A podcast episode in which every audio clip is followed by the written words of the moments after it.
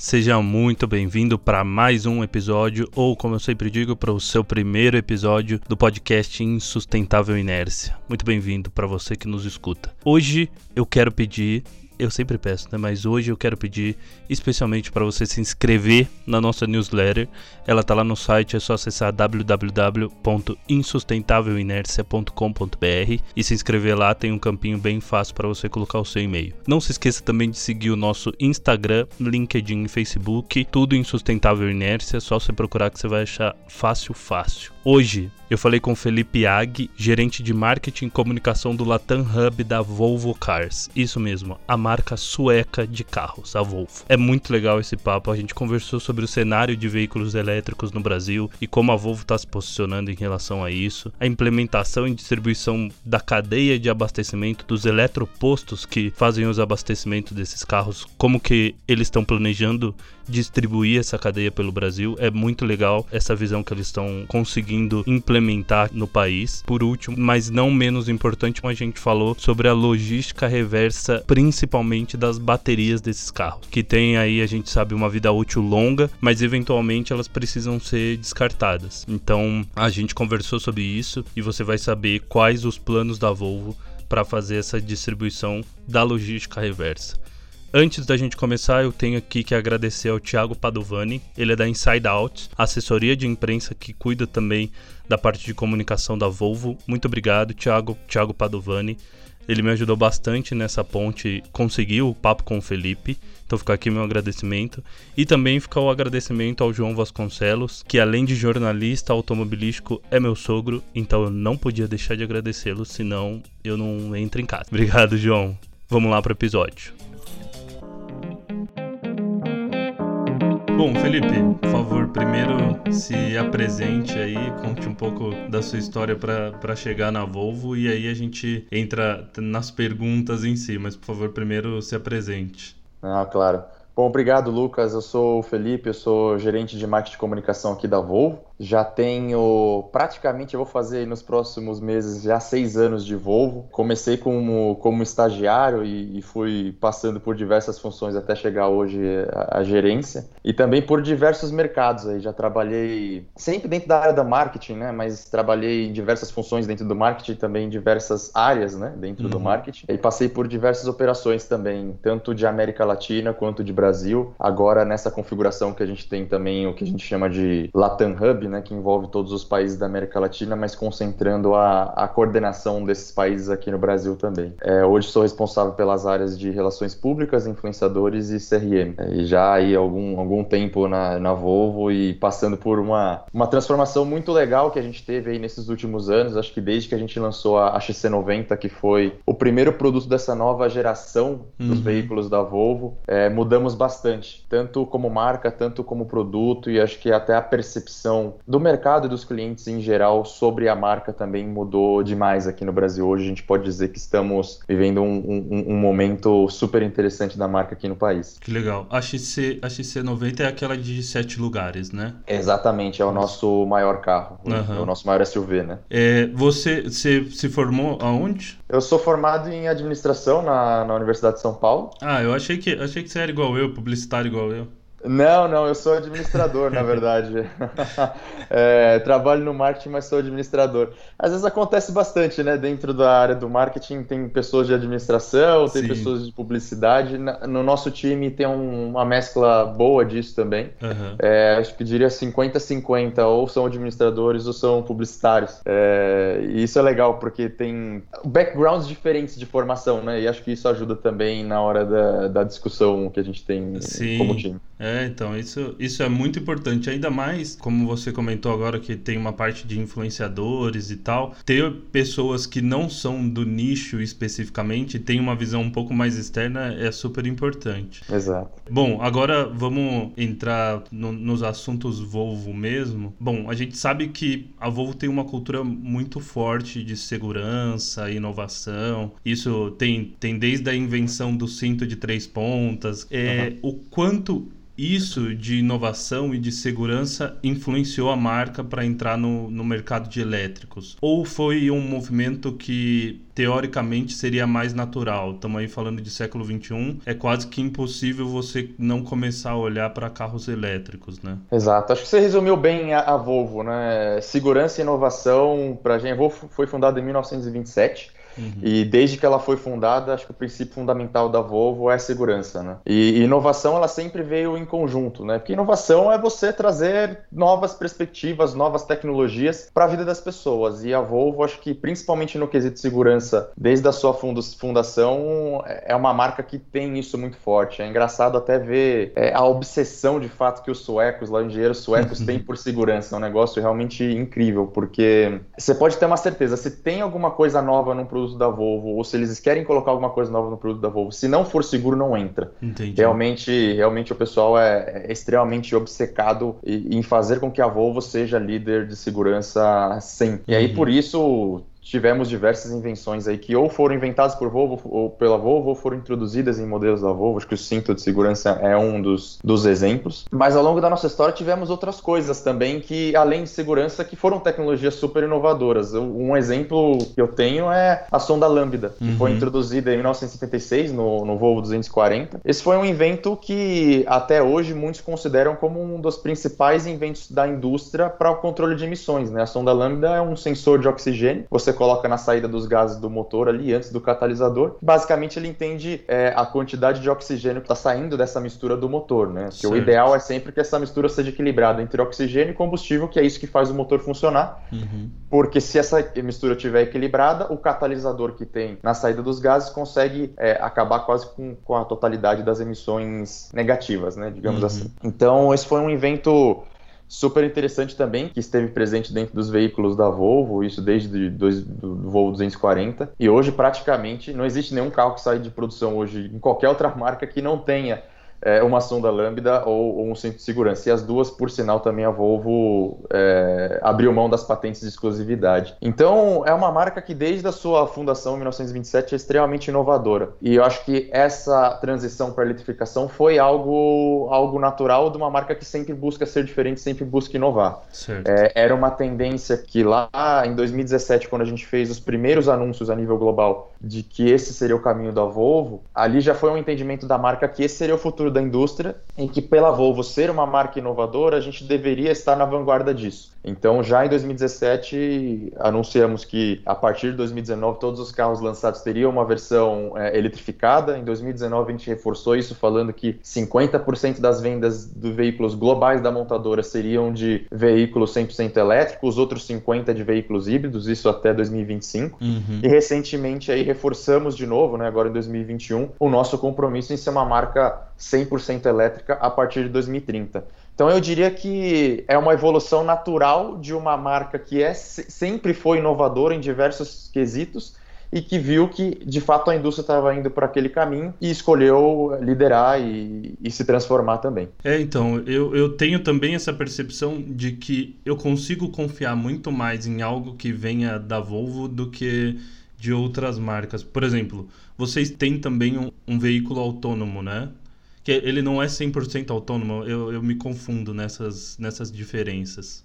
É, hoje o que a gente tem, essa, essa é uma pergunta até é, que a gente sempre recebe. Hoje na nossa linha de produtos atual não existe nenhum carro que tem características autônomas. Certo. Aí, pela indústria, outras marcas falam diferentes níveis de, de, de condução autônoma. Uhum. Na, na Volvo, a gente não gosta de falar de níveis. A gente gosta de falar ou um carro é autônomo ou um carro tem assistência ao condutor. Tá. Então, no nosso caso, dos nossos produtos atuais, a gente tem um, uma tecnologia que chama Pilot Assist, em todos os nossos carros aqui no Brasil, que é basicamente um assistente de, condu de condução, né? Você é, liga esse assistente até 130 km por hora, ele te ajuda a fazer as curvas, ele te ajuda a manter a velocidade, te ajuda a manter a distância do carro da frente. Então, ele meio que te auxilia a fazer praticamente tudo dentro da sua, da sua condução aí, principalmente em estradas, né? Uhum. Mas a gente não considera isso como 100% 100% autônomo e ele, inclusive, é um sistema que, se passado algum tempo ele não sentir que você está com a mão no volante, ele pede para você aplicar a mão no volante, senão ele desativa. Então, ele é um sistema que não foi feito para conduzir o carro de maneira 100% 100% autônomo, ele é uma assistência para o condutor.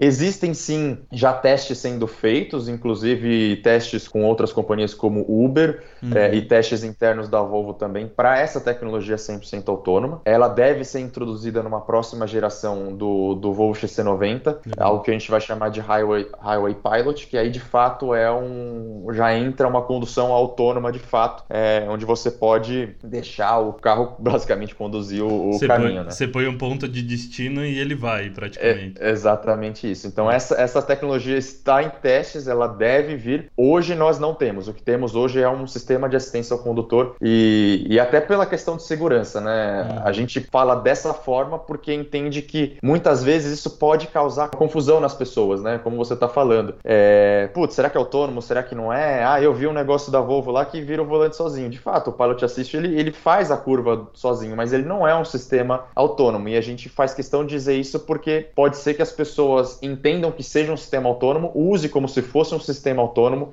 e isso pode ser mais inseguro é, ainda para a condução das pessoas. Um negócio que deveria ajudar pode ser que se torne um pouco mais inseguro, porque a pessoa deposita uma confiança dentro de uma tecnologia que ela hoje não consegue suportar. Entendi. Então, por isso também que a gente faz essa distinção muito clara. Entendi. Mas é. ela vai vir aí. Vai, vai, não, não meu, meu sonho é um 100% autônomo. Nossa, de tipo, colocar o local de destino, só abrir a garagem e ele ir. É, esse, esse é uma tecnologia assim que deve vir. A, a Volvo lançou, se não me engano, uns dois anos atrás, um, um conceito que chamava de 360C. Uhum. E a época, ele era o que, o que basicamente a gente falou, né? Ele é um conceito de, de viagens, principalmente. Porque você pega um país como o Brasil ou um país como os Estados Unidos também, é, Europa nem tanto que as distâncias são mais curtas, né? Mas Brasil e Estados Unidos são países continentais, né? É, às vezes viagens de cinco, às vezes não, com certeza viagens de cinco horas você sai do Brasil e tá dentro do Brasil. Nos Estados Unidos também, a mesma coisa. É. Cinco, seis horas você tá nos Estados Unidos e. Às e vezes você não sai nem do estado, né? Às vezes você não sai nem do estado. Então, esse conceito era mais para também trazer essa discussão. Será que não seria melhor ter um veículo com uma condução autônoma para você se deslocar de trajetos de três, quatro horas, por exemplo? Uhum ou cinco horas, porque se você for pegar para analisar, você tem que chegar uma hora antes no aeroporto, depois tem o horário de embarque, você tem o projeto do voo, depois você desembarca e aí você também se transporta para o lugar onde você precisa ir. Se você for pegar do momento que você saiu da sua casa até o, o ponto de destino que você chegou, muito provavelmente é um, é um tempo muito próximo Sim. de viagem do que você faria de carro. Então, será que não é mais interessante você ter um meio de locomoção 100% autônomo que possa fazer essas viagens do que você ter que se deslocar até um aeroporto e pegar um avião. E além do mais, né, se esse meio de locomoção autônomo for 100% elétrico, será que não é muito mais sustentável do que você se deslocar até o aeroporto, pegar um avião e depois se deslocar de novo ao ponto de destino? Então essa provocação que a gente trouxe com esse 360C, que eu acho que é algo que a, a Volvo também está entendendo que pode ser um, um caminho para o futuro também. É, essa parte que a gente fala de país continental e tudo mais, puxa um pouco do que eu quero falar com você também. Principalmente os desafios de cenários brasileiros, né? Tem muita coisa desde o, da legislação até uma parte de lobby de petrolíferas. A gente, eu coloquei no, no meu LinkedIn que eu ia conversar com, com você e pedir para as pessoas colocarem lá algumas dúvidas né, que elas poderiam ter. E uma da, dessas, dessas dúvidas foi justamente o cenário brasileiro. Cenário brasileiro em todos os sentidos, de tamanho, legislação e tudo que pode influenciar, e também o cenário brasileiro que é um cenário basicamente baseado no consumo de, de petróleo, né? Como vocês estão vendo esses desafios e como vocês pretendem tomar iniciativas para superá-los e conseguir fazer com que os carros elétricos sejam mais implementados no país? É, eu acho que, de um ponto de vista da Volvo, isso, desde que a gente começou com essa estratégia em 2017, já era definido para a gente que era um, um, caminho sem volta, né? A gente ia, de fato, cair, mergulhar nesse mundo da eletrificação, isso uhum. para a gente não, não, não é um questionamento, tanto que sempre reforçamos aí, agora vamos ser uma marca 100% elétrica. Isso faz com que também o nosso portfólio de produtos, ele siga essa, essa tendência, né? Aqui no Brasil e nos outros países do mundo, porque os carros são todos importados, né? Nós temos fábricas fábricas em, praticamente em três localidades do, do mundo, que seria Estados Unidos Europa. A gente tem duas na Bélgica, na Suécia e a gente tem é, na China. E essas fábricas elas produzem para todos os países. Então, como nossa estratégia de marca não, não tem como mudar, porque é isso que a gente acredita e, e os nossos carros elas vêm das, das mesmas fábricas para todos os lugares do mundo. Uhum. É, sem dúvida é um desafio, acho que para o Brasil. A gente, a gente hoje nós já temos no nosso portfólio veículos híbridos, né, os plugins. Certo. São aqueles que você recarrega na tomada, né?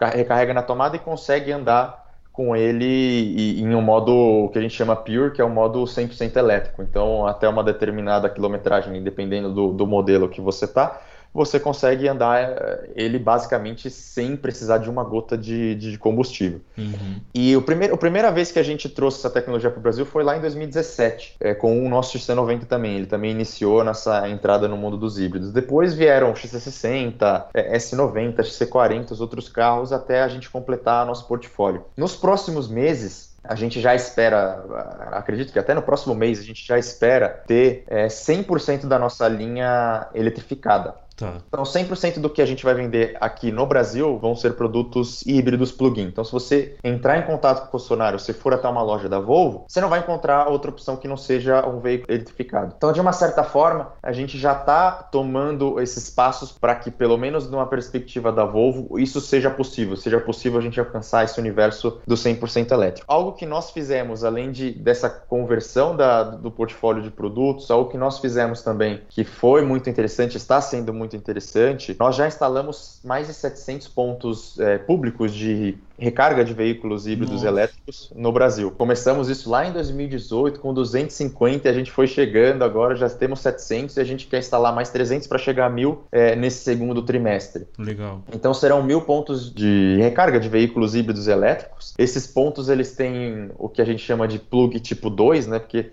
tem um plug que vai no carro, né? Uhum. E aí, dependendo da região, do país ou da montadora, tem diferentes tipos de plug. O que a gente usa no nosso carro, e eu diria que mais de 90% do mercado é, hoje de híbridos e elétricos usa também, é o tipo 2, que é o que a gente chama de tipo europeu. Então, todos esses pontos que a gente colocou e que vai colocar ainda na rua são pontos com plug tipo 2. E aí ele conseguiria conectar outros modelos também? Conseguem conectar outros modelos. Todos os modelos Legal. que usam plug tipo 2 conseguem conectar. Eu diria para você, eu não tenho os números exatos, mas é mais de 90% dos carros vendidos hoje, com certeza. É, tanto elétricos quanto híbridos. É, então, a gente fez exatamente para isso. Fez para, óbvio, tem uma um lado de conveniência para o nosso cliente, mas a gente fez porque entende que a Volvo tem que liderar quesito de eletrificação e existem algumas barreiras naturais para a compra desses carros, que a primeira delas é onde vou carregar. Uhum. Então, se a gente consegue atuar para amenizar esse problema, é, sem dúvida isso vai beneficiar a indústria como um todo. Então, por isso que a gente fez isso. Esses pontos estão hoje espalhados por supermercados, shoppings, uhum. estacionamentos, é, hospitais, clubes. Então, estão em diversos lugares. Todos esses pontos estão também no Waze e no Google Maps. Então, se você entrar nessas duas plataformas, digitar Eletroposto Volvo, você acha o mais próximo de você. Nossa, e você pode ir, ir, até lá carregar o seu veículo híbrido elétrico de qualquer marca, sem nenhuma distinção. Certo. E, e qual o custo? Por, por, exemplo, o meu carro não é Volvo e eu quero usar um eletroposto desse. Eletroposto é muito legal o termo, eu gostei bastante. É, é exato. É, tem um custo para quem é e quem não é um dono de um carro da marca? Não existe nenhum custo pela energia elétrica. O que hoje pode acontecer em alguns casos geralmente, bom, estão dentro de estacionamentos, né? Alguns estacionamentos podem ser cobrados, outros Sim. não. Então depende. Às vezes tem supermercado que não cobra estacionamento, às vezes tem supermercado que cobra, shoppings quase todos cobram, né? Uhum. A sua totalidade. Então pode ser que tenha um custo do estacionamento. Em alguns lugares, alguns shoppings também colocam essas vagas no valet. Então pode ser que tenha um custo do valet também. Mas de uma forma geral, eu diria que principalmente em supermercados isso não tem custo nenhum, até porque a energia desses lugares, o nosso pedido para estabelecimentos é que nós como Volvo pedimos para que que não se cobre a energia elétrica de quem quer que seja, independente se é Volvo ou não. E, e todos eles, hoje em dia, cumprem isso. Então, é, o custo seria basicamente o estacionamento em si, que você pagaria com qualquer outro veículo normal, certo? Porque é o custo, independente de qual veículo que você tem, é o mesmo custo, e aí você pode chegar lá e carregar. E aí vocês fazem alguma, algum repasse para essas empresas que estão colocando os eletropostos, ou é, um, ou é muito insignificante o que vai mudar na conta de luz dele e ele acaba arcando arcando com isso? Acaba arcando com isso. Eu te diria até para que você entenda também, é, hoje, por exemplo, o nosso híbrido, né, que a uhum. gente tem aqui, para você carregar de 0 a 100 a bateria dele, você vai gastar aqui em São Paulo, de, tudo depende do preço do quilowatt-hora, tá. né? Isso varia um pouco, bandeira, vermelha e tal, mas na média você gasta 7 reais para carregar a bateria de um, de um híbrido plug-in, que uhum. consegue aí rodar até 40 km no modo 100% elétrico com essa bateria. Então, com 7 tá. reais você anda 40 km. Levando em consideração... Com o preço da gasolina agora, nem precisa... Eu não vou fazer essa conta para... É, pra... eu acho que não... não precisa, né? Porque tem, realmente tem lugares aí, eu vi que já bateu 6 e quase é. 7 reais. Então, é. é. realmente a gasolina está um preço é um pouco absurdo, né? Então, cada vez mais, assim, quando você faz essa comparação de economia, de fato, não, não tem nem como comparar. Então, eu diria para você que é um preço, não sei se é insignificante, mas é muito baixo ao ponto é. de ter que repassar para o estabelecimento, porque geralmente uma carga nesses eletropostos que a gente tem, de 0 a 100% da bateria dura ali, vai, demora duas horas e meia, três uhum. horas. Digamos que você vai no supermercado fazer sua compra, você pode ficar esse tempo, mas geralmente você fica um pouco menos, então também você não vai gastar a, totalidade dos sete reais, né? Porque Sim. você fica ali uma hora, uma hora e meia, depois você sai. Então, assim, é um custo muito baixo e até, até o momento não, não houveram discussões sobre isso e eu acredito que não vai ter, é, pelo menos no, no curto prazo. É, eu também acho que não. Talvez em algum momento que essas vagas comecem a tomar uma proporção maior no, no estabelecimento, talvez exista alguma coisa. Mas aí eu acho que agora eu, eu já fui em alguns shops aqui perto, tem o, o Iguatemi, que ele é. tem, eu acho que são quatro ou cinco vagas desses elétricos. E é. é justamente isso. Você chega, para lá, só paga o estacionamento e, e, usa a carga normalmente. Bom, a gente entrou nessa parte da autonomia e é uma grande questão, né? Ainda mais falando de, de Brasil. A gente sabe que essa tecnologia tem um certo limite. Não tem Sim. como você extrair muito mais do que ela está fazendo agora. Não, provavelmente não vai surgir nada que dobre ou triplique a autonomia das baterias. Então, ter os eletropostos é muito importante no decorrer do, do caminho. Como, como vocês estão vendo esse cenário e principalmente estrategicamente, sabem que isso não vai mudar muito, né? É, de fato, tem uma limitação aí na, na autonomia das, das, das baterias, né? Essa é uma discussão interessante porque muitas vezes quando a gente pega, é, quando, quando a gente fala dos veículos elétricos, tem essa discussão muito forte, né? Uhum. Mas a verdade é que, é que também você pega um veículo a combustão, ele também tem uma certa limitação de, de, de onde você pode chegar. A uhum. diferença uhum. é que existem postos de combustíveis em muitos lugares. A cadeia né? é bem mais difundida. É, né? Exato, a cadeia ela já é muito mais difundida porque desde que o carro foi lançado, o combustão sempre prevaleceu. Então acho que um trabalho que a gente tem que fazer é, justamente entender quais são as necessidades das pessoas que vão comprar esses veículos elétricos. É, existe sim uma limitação. Hoje, o, o nosso, os próximos veículos elétricos que devem vir aqui para o Brasil da Volvo devem ter uma autonomia aí de 400, 450 quilômetros. Nossa, é muito já. Tá, Eu então não é sabia é... que estava tanto assim já. É, já é, já é até, é, já é até razoável razoavelmente alto e tem alguns elétricos de outras marcas que ainda tem, tem um pouco mais. Então, assim, o, o complexo do elétrico também, e é como num carro a combustão, só que uhum. ainda tem um, um, ponto a mais que depende muito do seu uso, né? De como você está acelerando, da, de qual a condição que você está utilizando. Temperatura também interfere bastante. Então. Se você anda muito em cidade ou pega mais estrada e tal. Exato, como você carrega, a quantidade de vezes que você carrega. Então, isso isso influencia também bastante a, a, autonomia da bateria em si. Mas o que a gente, o que a gente já está entendendo é, principalmente com esses veículos elétricos, primeiro entender o perfil de uso, entender o perfil das pessoas que vão comprar esses carros. Majoritariamente entendemos que as pessoas que compram vão utilizar esses carros na cidade, uhum. mas não deveria ser um fator limitante, por exemplo, você comprar um carro elétrico e não poder viajar. Então o que a gente já está fazendo é mapeando é, lugares, principais rotas que a gente deveria instalar pontos de recarga para que isso fique cada vez mais conveniente para os consumidores dos veículos elétricos, para que ele tenha a segurança de poder chegar no seu destino ou poder planejar uma viagem e saber que ele vai poder chegar lá sem ter nenhum problema. Majoritariamente, as pessoas que têm veículos elétricos carregam seus carros em casa. Só que existe uma sensação de segurança muito grande de você ter pontos públicos, porque se qualquer problema que eu tenho, eu vou lá e tenho um ponto público, eu posso carregar, então, putz, eu vou conseguir chegar no meu destino. Então tem essa sensação de segurança que a gente quer trazer para os consumidores de veículos elétricos uhum. e também mapear as principais rotas para que essas pessoas consigam usar os seus veículos independente uhum. do trajeto. Pessoas saindo de São Paulo. Trajetos comuns. Ah, tem Curitiba, tem litoral de São Paulo, é, Ribeirão Preto, uhum. Campos do Jordão. Então, são algumas rotas que a gente entende que são rotas que as pessoas fazem normalmente, os usuários fazem normalmente, e que a gente deveria mapear e atuar para trazer uma conveniência e segurança para esses consumidores desses veículos elétricos.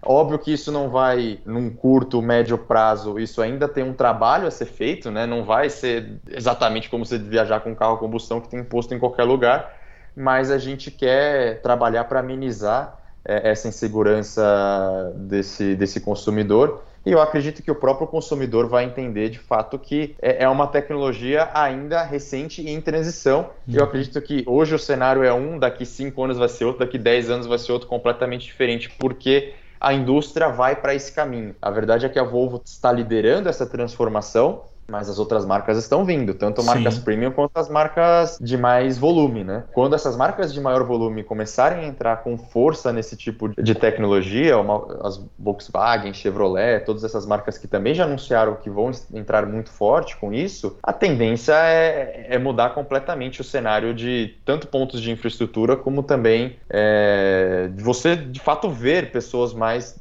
mais volume de veículos elétricos e pessoas viajando e utilizando esses veículos elétricos com normalidade qualidade, né? Sim, é, pra gente, pra gente Brasil, eu acho que ainda é muito um, um cavalo branco, né? Que tipo, você é. não vê toda hora e quando você vê, você você sabe que ele é um elétrico, que você repara é. e tudo mais. E eu acho que em paralelo a essa parte da, da infraestrutura e de ter difundida uma cadeia de abastecimento, é o tempo também, né? De abastecimento. Porque hoje Sim. você para num posto de gasolina, se você conversar com alguém, você leva 15 minutos. E aí o, esses postos de abastecimento já demandam um pouco mais de tempo, né? E, e, tem alguns, alguns formatos, eu acho que de abastecimento rápido, mas, mas eu não sei como que tá isso, como a que pé que tá essa tecnologia. Existem alguns pontos de recarga rápida já instalados na, no Brasil. Uhum. São poucos, mas já existem. A, a Dutra, por exemplo, é, é, hoje que tem alguns já pontos de, de carga rápida.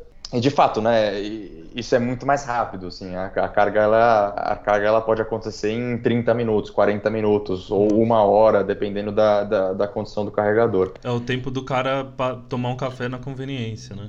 Exatamente, então isso, isso existe, é uma tecnologia ainda muito mais cara para você uhum. instalar um posto como esse do que um posto convencional, é, mas é algo que a gente também entende que vai chegar um momento em que vamos ter que fazer investimentos nesse sentido e acreditamos também que outras companhias vão querer fazer investimentos nesse sentido, é, outras montadoras, marca, é, empresas de energia elétrica, porque isso de fato está convergindo tudo para lá. Sim. Então vai chegar e principalmente nas estradas, acho que a carga rápida ela é fundamental, né? Não vai ser exatamente como um posto de combustível, é uhum. muito difícil, né? Porque você fica ali cinco minutos talvez sem enche o tanque, mas existem situações de carga rápida que com 30 minutos você carrega 80% da bateria, que já é o suficiente para você chegar no, no, seu destino. Então, esses investimentos eles devem vir, tanto por Volvo, tanto também por outras empresas. É algo, é algo a se pensar e é algo a se investir, porque esse tempo de recarga ainda ele é alto e precisa baixar para que seja confortável uma viagem com um veículo elétrico. É, e, e você falou dessa, dessa carga dos 80%. Ninguém mais enche o tanque do carro com gasolina. É impossível você tem que fazer um financiamento para encher Exato. o tanque do carro.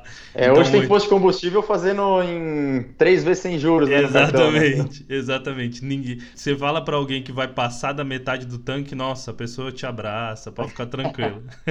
é verdade. É, eu acho que é isso também. É, a, a partir do momento que difundir, vai acontecer o mesmo comportamento que acontece com os veículos a combustão. Uhum. Dificilmente a pessoa hoje enche o tanque, dificilmente a pessoa roda vai, num, num, tanque, dependendo do tamanho do tanque, um carro popular você não consegue rodar mais de 500 km com um é. tanque também. Então, é, o comportamento ele vai ser muito próximo a partir do momento que isso for um pouco mais adotado. Né? Sim. É, bom, para essa parte, você disse que tem aí, a, a, Volvo tem a pretensão de colocar mais 300 postos e tal. Existe algum movimento que o, o comerciante ou alguma marca pode fazer para procurar você e ter uma demanda é, ativa para colocar esses postos nos estabelecimentos deles ou não? É totalmente via Volvo? Alguém vai entrar em contato? Como é que funciona? Não, acontece muitas situações, eu diria que muitas mesmo, assim. No começo, quando a gente começou essa estratégia dos pontos, a gente teve que bater na porta de um a um, né? Uhum. Ou rede de supermercados, ou rede de, de shoppings ou um café num lugar específico que a gente queria ter, a gente tinha que bater na porta de todo mundo e, e convencer as pessoas a, a colocar aquilo, porque estava muito no início ainda. Foi lá em 2018 quando a gente começou a fazer esse é, final de 2018, início de 2019, então ainda havia uma desconfiança, falar, tá, mas isso vai funcionar. Hoje em dia, dois anos após, é, eu te diria que a gente é procurado quase que diariamente para colocar esses pontos. Então, uhum. nossos concessionários são abordados, muitas vezes nós diretamente são, somos abordados. Para, pô, Volvo não quer colocar um ponto aqui no, no, no, meu restaurante, no meu café. Então, a gente, entendendo que, que faz sentido para ambos os lados, a gente coloca, porque para a gente, o quanto mais pontos a gente tiver, melhor. Uhum. E eu acredito que para o estabelecimento, seja ele qual for, é, também é algo muito positivo, porque, de novo, a pessoa vai ter que esperar um tempo ali. Então, se você for um restaurante, se você for um café, a pessoa tem que chegar, carregar, ficar pelo menos ali uns 30 minutos, uma hora. Sim. É, então, você acaba vendendo os seus produtos, seus serviços, você acaba gerando também fluxo de clientes para os seus estabelecimentos. Então, acho que isso é uma, é uma troca super interessante, é uma relação ganha-ganha para os dois, né? tanto para a Volvo quanto para os estabelecimentos. Eles entenderam isso e a gente é procurado diariamente. E eu diria assim que estamos abertos a, a receber indicações e pedidos de eh, estabelecimentos comerciais para que a gente coloque esses pontos. Quanto mais a gente tiver, melhor é, para a Volvo e para os clientes de, de, híbridos elétricos do mundo geral, né, do modo Legal. geral. Legal. E qual, e qual esse caminho que, que as pessoas podem procurar? Pela concessionária mesmo ou não? Tem algum caminho mais direto? Podem ir por concessionário, podem ir através do nosso serviço de atendimento ao cliente, é, nosso site, nossas redes sociais. A gente recebe diariamente é, por diversos canais, assim, na, na, até nas redes sociais a gente recebe bastante também, nos directs, né, tanto de Instagram quanto uhum. de Facebook. Concessionários também todos os dias no, nos, nos, indicam pessoas que foram até lá, às vezes compraram veículos, falam, pô, eu tenho um estabelecimento, não dá para colocar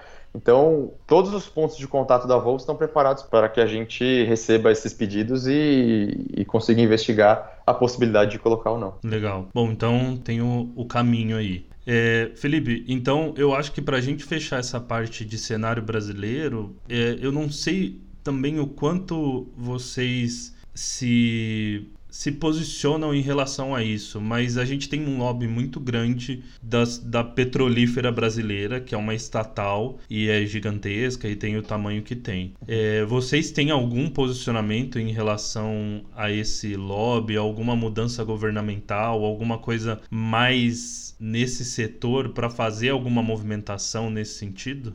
É, eu diria, eu diria que. que a, a pergunta, a pergunta parece um pouco vaga, porque eu não quero é colocar no sentido de tipo o que vocês estão fazendo para mudar o cenário da petrolífera Não, brasileira, entendeu? Eu, eu acho que no Brasil esse cenário, como você trouxe também, né, é, é algo que tem ali um monopólio, é uma, uma indústria estatal, então eu acho que isso, sem dúvida, também vai de encontro bastante com, com interesses do governo. No nosso caso, como eu falei, a nossa, a, a nossa estratégia essa não vai mudar. A gente entende também que, até em conversas com as associações de, das montadoras e, e o que a gente vê sendo anunciado por aí, é, as próprias montadoras também estão indo para esse caminho. Então, existe também, um, por lado da indústria do petróleo, mas existe também sempre um lobby muito forte da indústria automobilística, que também é, é uma, são indústrias muito fortes aqui, aqui no país. Então, todas elas estão indo para esse mesmo caminho. Eu diria que, eu não, não sei te dizer como que é a visão da indústria de petróleo nesse sentido, se eles de fato estão se sentindo ameaçados ou não, o petróleo, de fato, é uma indústria muito maior que só de combustíveis, né? Tem é. muitos derivados de petróleo. Tá indo mas mais entendo... para um lado de energia já, né? É, então, eu entendo também que eles devem, de alguma forma, estar mapeando esses movimentos, não só com a indústria automobilística, que deve se transformar em, em, em elétrica nas próximas décadas, Sim. como também em todos os movimentos mais de, de, de, vida sustentável, né? As pessoas reduzindo plástico e também um dos derivados do petróleo. Então, sem dúvida, essa é uma indústria que eles devem estar mapeando essas diversas essas diversas tendências aí que estão acontecendo. Não sei dizer como que eles estão levando isso, mas eu acredito que de, de alguma forma devem procurar se reinventar. Do nosso lado, não existe nenhum um lobby muito forte contra a indústria do petróleo. O que a gente fala é que a nossa, a nossa estratégia é ser 100% elétrico. As outras montadoras também estão vindo nessa tocada. E o que a gente sempre diz é que, óbvio que incentivos para essa tecnologia são sempre bem-vindos, bem mas como Volvo, a nossa estratégia não muda independente do que pensa o governo ou o que pensa a indústria do petróleo, que sem dúvida aqui é, eles têm pensamentos muito similares, né, por conta de ser uma estatal. Sim, é, e eu até acho que não faz muito sentido vocês tentarem alguma forma de, sei lá, combater ou alguma coisa assim, porque é, é como você colocou, é um movimento natural que vai acontecer e que eles são interdependentes. Por exemplo, igual tem muita gente que tem carro antigo e guarda como relíquia e faz é, toda, toda essa parte de reconstrução. Vai ter gente lá na frente que ainda vai ter carro a combustão, porque fala, ah, mas eu gosto e tal. Sim. Então acho que não, não são. Elas andam em, em, passarelas diferentes, vamos dizer assim, né? É, eu acho que tem espaço para todos, né? Dentro do, principalmente dentro do cenário. O carro, ele é uma paixão muito grande, principalmente Sim. aqui no Brasil, né? Então, ele não é só um meio de transporte, óbvio que tem muitas. A gente sempre vê, né? As tendências comportamentais é que as pessoas enxergam de fato o carro como meio de transporte, principalmente nos grandes centros. Isso é verdade. Esse comportamento é, acontece. Mas também ele é uma paixão do brasileiro. Uhum. Muitos, muitas pessoas são apaixonadas por carro, gostam de carros, tanto novos quanto antigos. Então acho que tem espaço para todos e, e, e, é o que a gente sempre fala. O caminho é esse da eletrificação caso não o cliente não goste, ele vai ter que buscar outras alternativas de, de, de, ter um carro, de manter o seu carro, porque de fato, quando a gente olha Volvo, esse é o caminho que a gente vai e acredito que a indústria está tá seguindo a mesma tendência. Bom, para a gente ir caminhando aqui pro, pro final dessa conversa, que cara, tá, tá sendo sensacional, é, a gente entra mais em uma parte de sustentabilidade e de destino final, né? Esses carros têm uma vida útil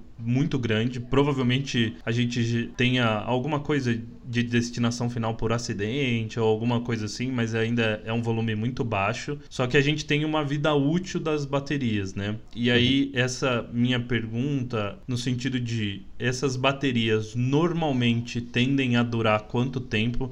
em volume de carga, quantas vezes é possível fazer essa, essa recarga para que você não sinta uma diferença no, na bateria. E depois disso, por exemplo, ah, meu carro teve a sua vida útil final, como vocês estão planejando a logística reversa, principalmente das baterias, que é o, o mais agravante aí? É, o, o, carro, o carro elétrico hoje, e aí sempre fazendo um, um, comparativo muito grande com o celular, porque acho que é uma das, das, das coisas mais fáceis de se comparar, né? Todo Quando a tem, gente imaginou que ia poder comparar carro com celular, né? Exatamente. o que a gente costuma costuma dizer é o seguinte: né, a vida útil das baterias dos nossos carros elas deveriam durar a mesma vida útil da, do, dos nossos carros. Então elas têm uma vida útil longa que seria o mesmo ciclo de vida do carro. Uhum. O que geralmente acontece, que acontece com qualquer tipo de bateria, é que no decorrer dos anos, depois de, de, de, de alguns anos de uso, dependendo também das condições de uso, a potência ou a capacidade dessas baterias, elas vão diminuindo ao longo do tempo. Então, uhum. um carro que você compra hoje, que ele seja elétrico, seja ele híbrido, daqui a 20, 30 anos, a sua bateria provavelmente estará lá e estará funcionando. Só que o nível de capacidade que essa bateria vai ter daqui a 30 anos é muito diferente do nível que você tem com ela hoje. É, e aí o comparativo com o celular é nesse sentido, né? Você compra um celular hoje, nos primeiros dois anos ele funciona uma maravilha. Se você uhum. tiver o mesmo celular depois de cinco anos, se você não tiver o carregador ali do seu lado, fica um pouco complexo. É óbvio que uma bateria de um carro tem uma capacidade muito maior, ela é muito maior e tem uma capacidade muito maior que a bateria do celular. Então por isso também ela dura mais tempo. Mas a, em, em, relação à vida útil, ela deveria durar o mesmo ciclo de vida do, do, de um carro convencional.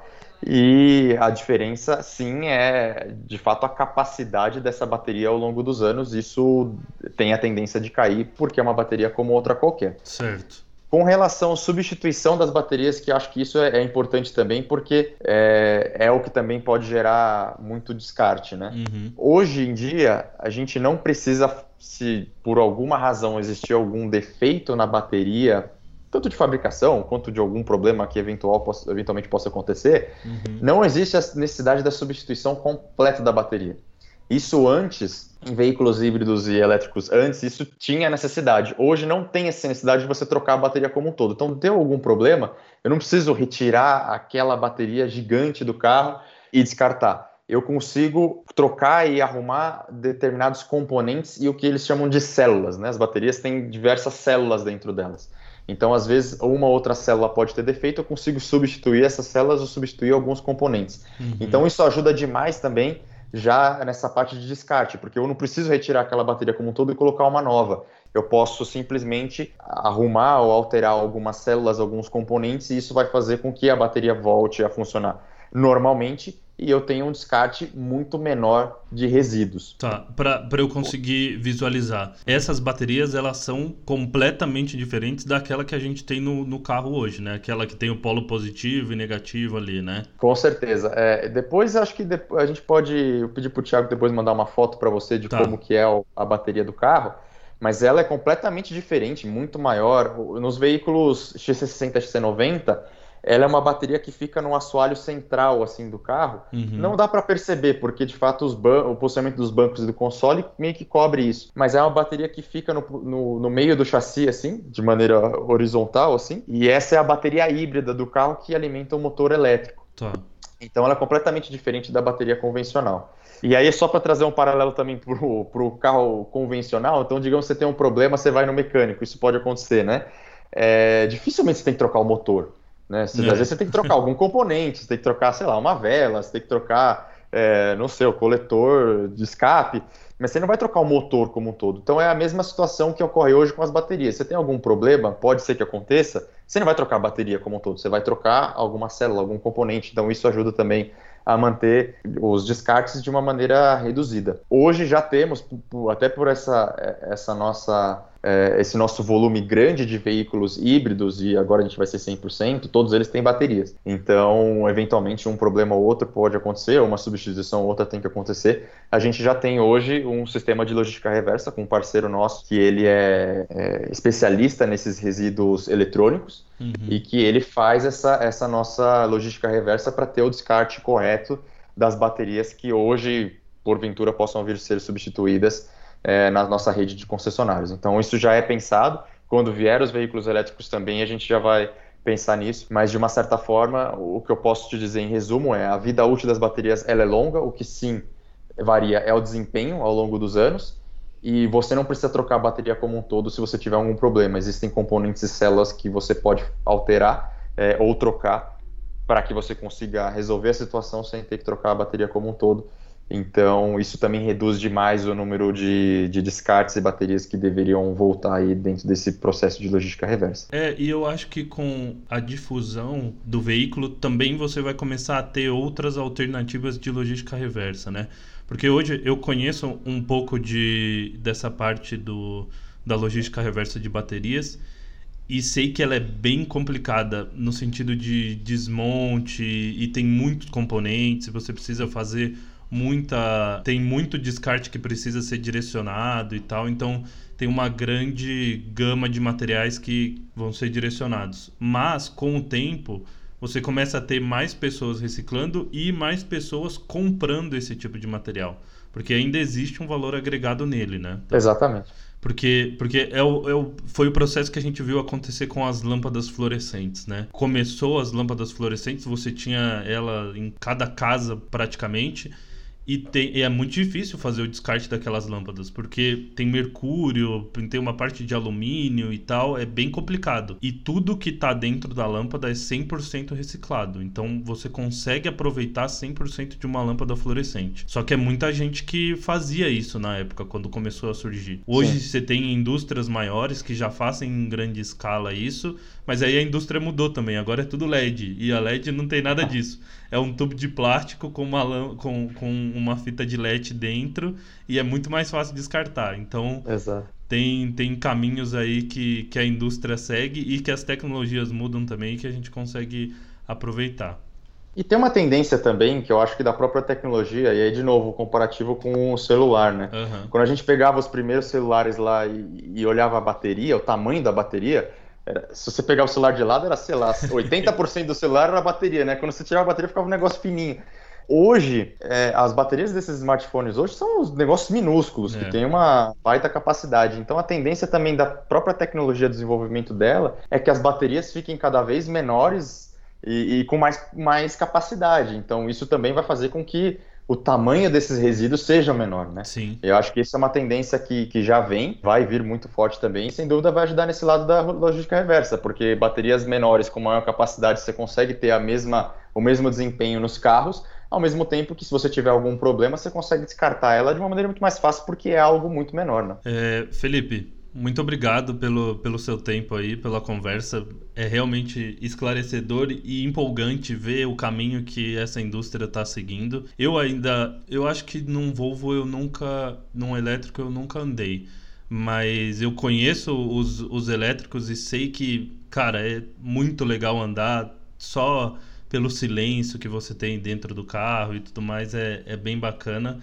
E em breve pretendo conseguir andar em um aí da Volvo para conhecer melhor essa tecnologia. Muito obrigado, viu? Não, obrigado você pelo tempo, sem dúvida. Eu, eu também, todos os dias, é, eu tenho um, um, veículo híbrido da Volvo e acho que a, a experiência de você dirigir um carro como esse, híbrido ou também elétrico, é um negócio fantástico, assim, é. e faz com que você não querer voltar para trás e, pensar naqueles carros barulhentos, a combustão. É um negócio realmente, é outro tipo de, de experiência que você tem. Sem dúvida é algo, super legal. Vamos, vamos programar assim pro, pra gente conseguir deixar um carro com você um dia para você, test, oh, você testar aí. Vai ser muito legal. Que, acho que vai ser super legal, aí você vai conhecer mais os nossos produtos e ver que de fato é uma tecnologia fantástica e, e que a Volvo a gente aposta muito nisso. A gente aposta tanto nisso que é, eu nem acabei nem comentando durante o durante o durante a nossa conversa, mas a gente fez um, um projeto aqui em São Paulo uhum. é, que chama Volvo Lovers.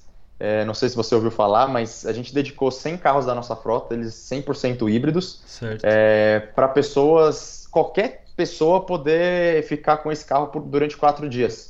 Que bacana. E aí, e aí basicamente. Eu, eu não ouvi, precisa... porque senão com certeza eu queria ser um desses 100. Não, basicamente o que, que você precisa? Ter uma, uma carteira de habilitação válida. Se você tiver isso, você consegue é, é, se inscrever dentro do programa. Uhum. É lá volvolovers.com.br, se inscreve lá. Esse projeto começou em janeiro e vai até novembro desse ano. Uhum. A gente já abriu a agenda de janeiro a, a março, então já tivemos vários empréstimos aí para as pessoas que, que se inscreveram e conseguiram reservar também. A gente teve um, um tão grande de pessoas que travou o site, caiu tudo, mas as pessoas conseguiram fazer suas reservas, então a gente fez lá, é, já fizemos algumas experiências, né? Agora tá, tá parado por conta da fase vermelha, né? Mas uhum. a gente estava fazendo experiência até antes da fase vermelha e, e em breve a gente deve abrir a agenda para os próximos meses. Então então, você que você, que não, não, sabia, se inscreve lá é, dentro do Volvo Lovers, porque qualquer pessoa que tiver uma habilitação válida e se inscrever e conseguir reservar, é só chegar lá no nosso estacionamento Volvo Lovers que fica aqui em São Paulo uhum. é,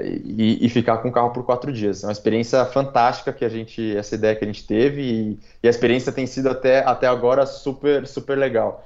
Tem até casos em que as pessoas pegaram o carro, teve, tiveram dois, pegou o carro, foi viajar com a namorada e pediu a namorada em casamento Nossa. com o Volvo. Então foi, é, são todos os dias são histórias fantásticas que a gente tem aí e é uma das, das maneiras que a gente tem também de tentar fazer com que essa tecnologia fique um pouco mais acessível na mão das pessoas. Se não todos podem comprar um Volvo, porque a gente sabe que tem um ticket médio elevado, é um produto uhum. de nicho mas pelo menos ter a sensação de dirigir um Volvo, com certeza. Sim, e aí você cria a ambição na pessoa de querer um, né? Porque muita gente não conhece, não sabe das possibilidades e aí cria a ambição, né? Acho que não, não só querer o Volvo, mas também querer é, entender a tecnologia e, e querer a tecnologia. Acho que o principal objetivo nosso é mostrar que a tecnologia híbrida já está aí, é algo super legal, isso é o futuro da indústria, a eletrificação como um todo, híbridos elétricos e que se as pessoas experimentarem vão gostar dessa tecnologia, vão ver que de fato é, é algo super fácil de você ter é, e as barreiras às vezes são muito mais na cabeça das pessoas do que de fato quando você começa a usar e, e percebe que a tecnologia está aí para ajudar. Sim. Então é isso, assim, é esse ponto de, de tentar trazer também além dos carros da Volvo, mas a tecnologia que, é, que os carros da Volvo têm mais acessível para uma parcela maior da população. Né? Felipe, por favor, compartilhe aí as redes sociais da Volvo para quem quiser acompanhar, além do volvolovers.com.br, que já está aqui no meu navegador e eu estou dando F5 de hora em hora para conseguir me inscrever.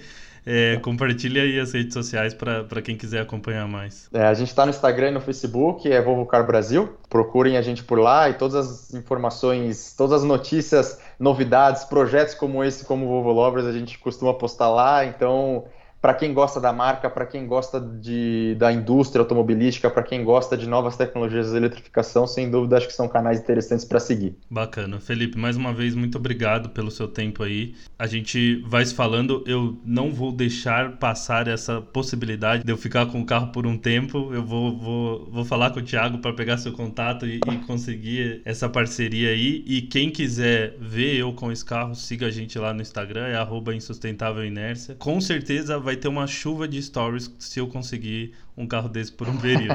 Pode ter certeza. Felipe, Contamos com você para isso. Obrigado, Não, vai Lucas. ter, vai ter, com certeza. Muito obrigado, viu, Felipe? Obrigado, um abraço, cara.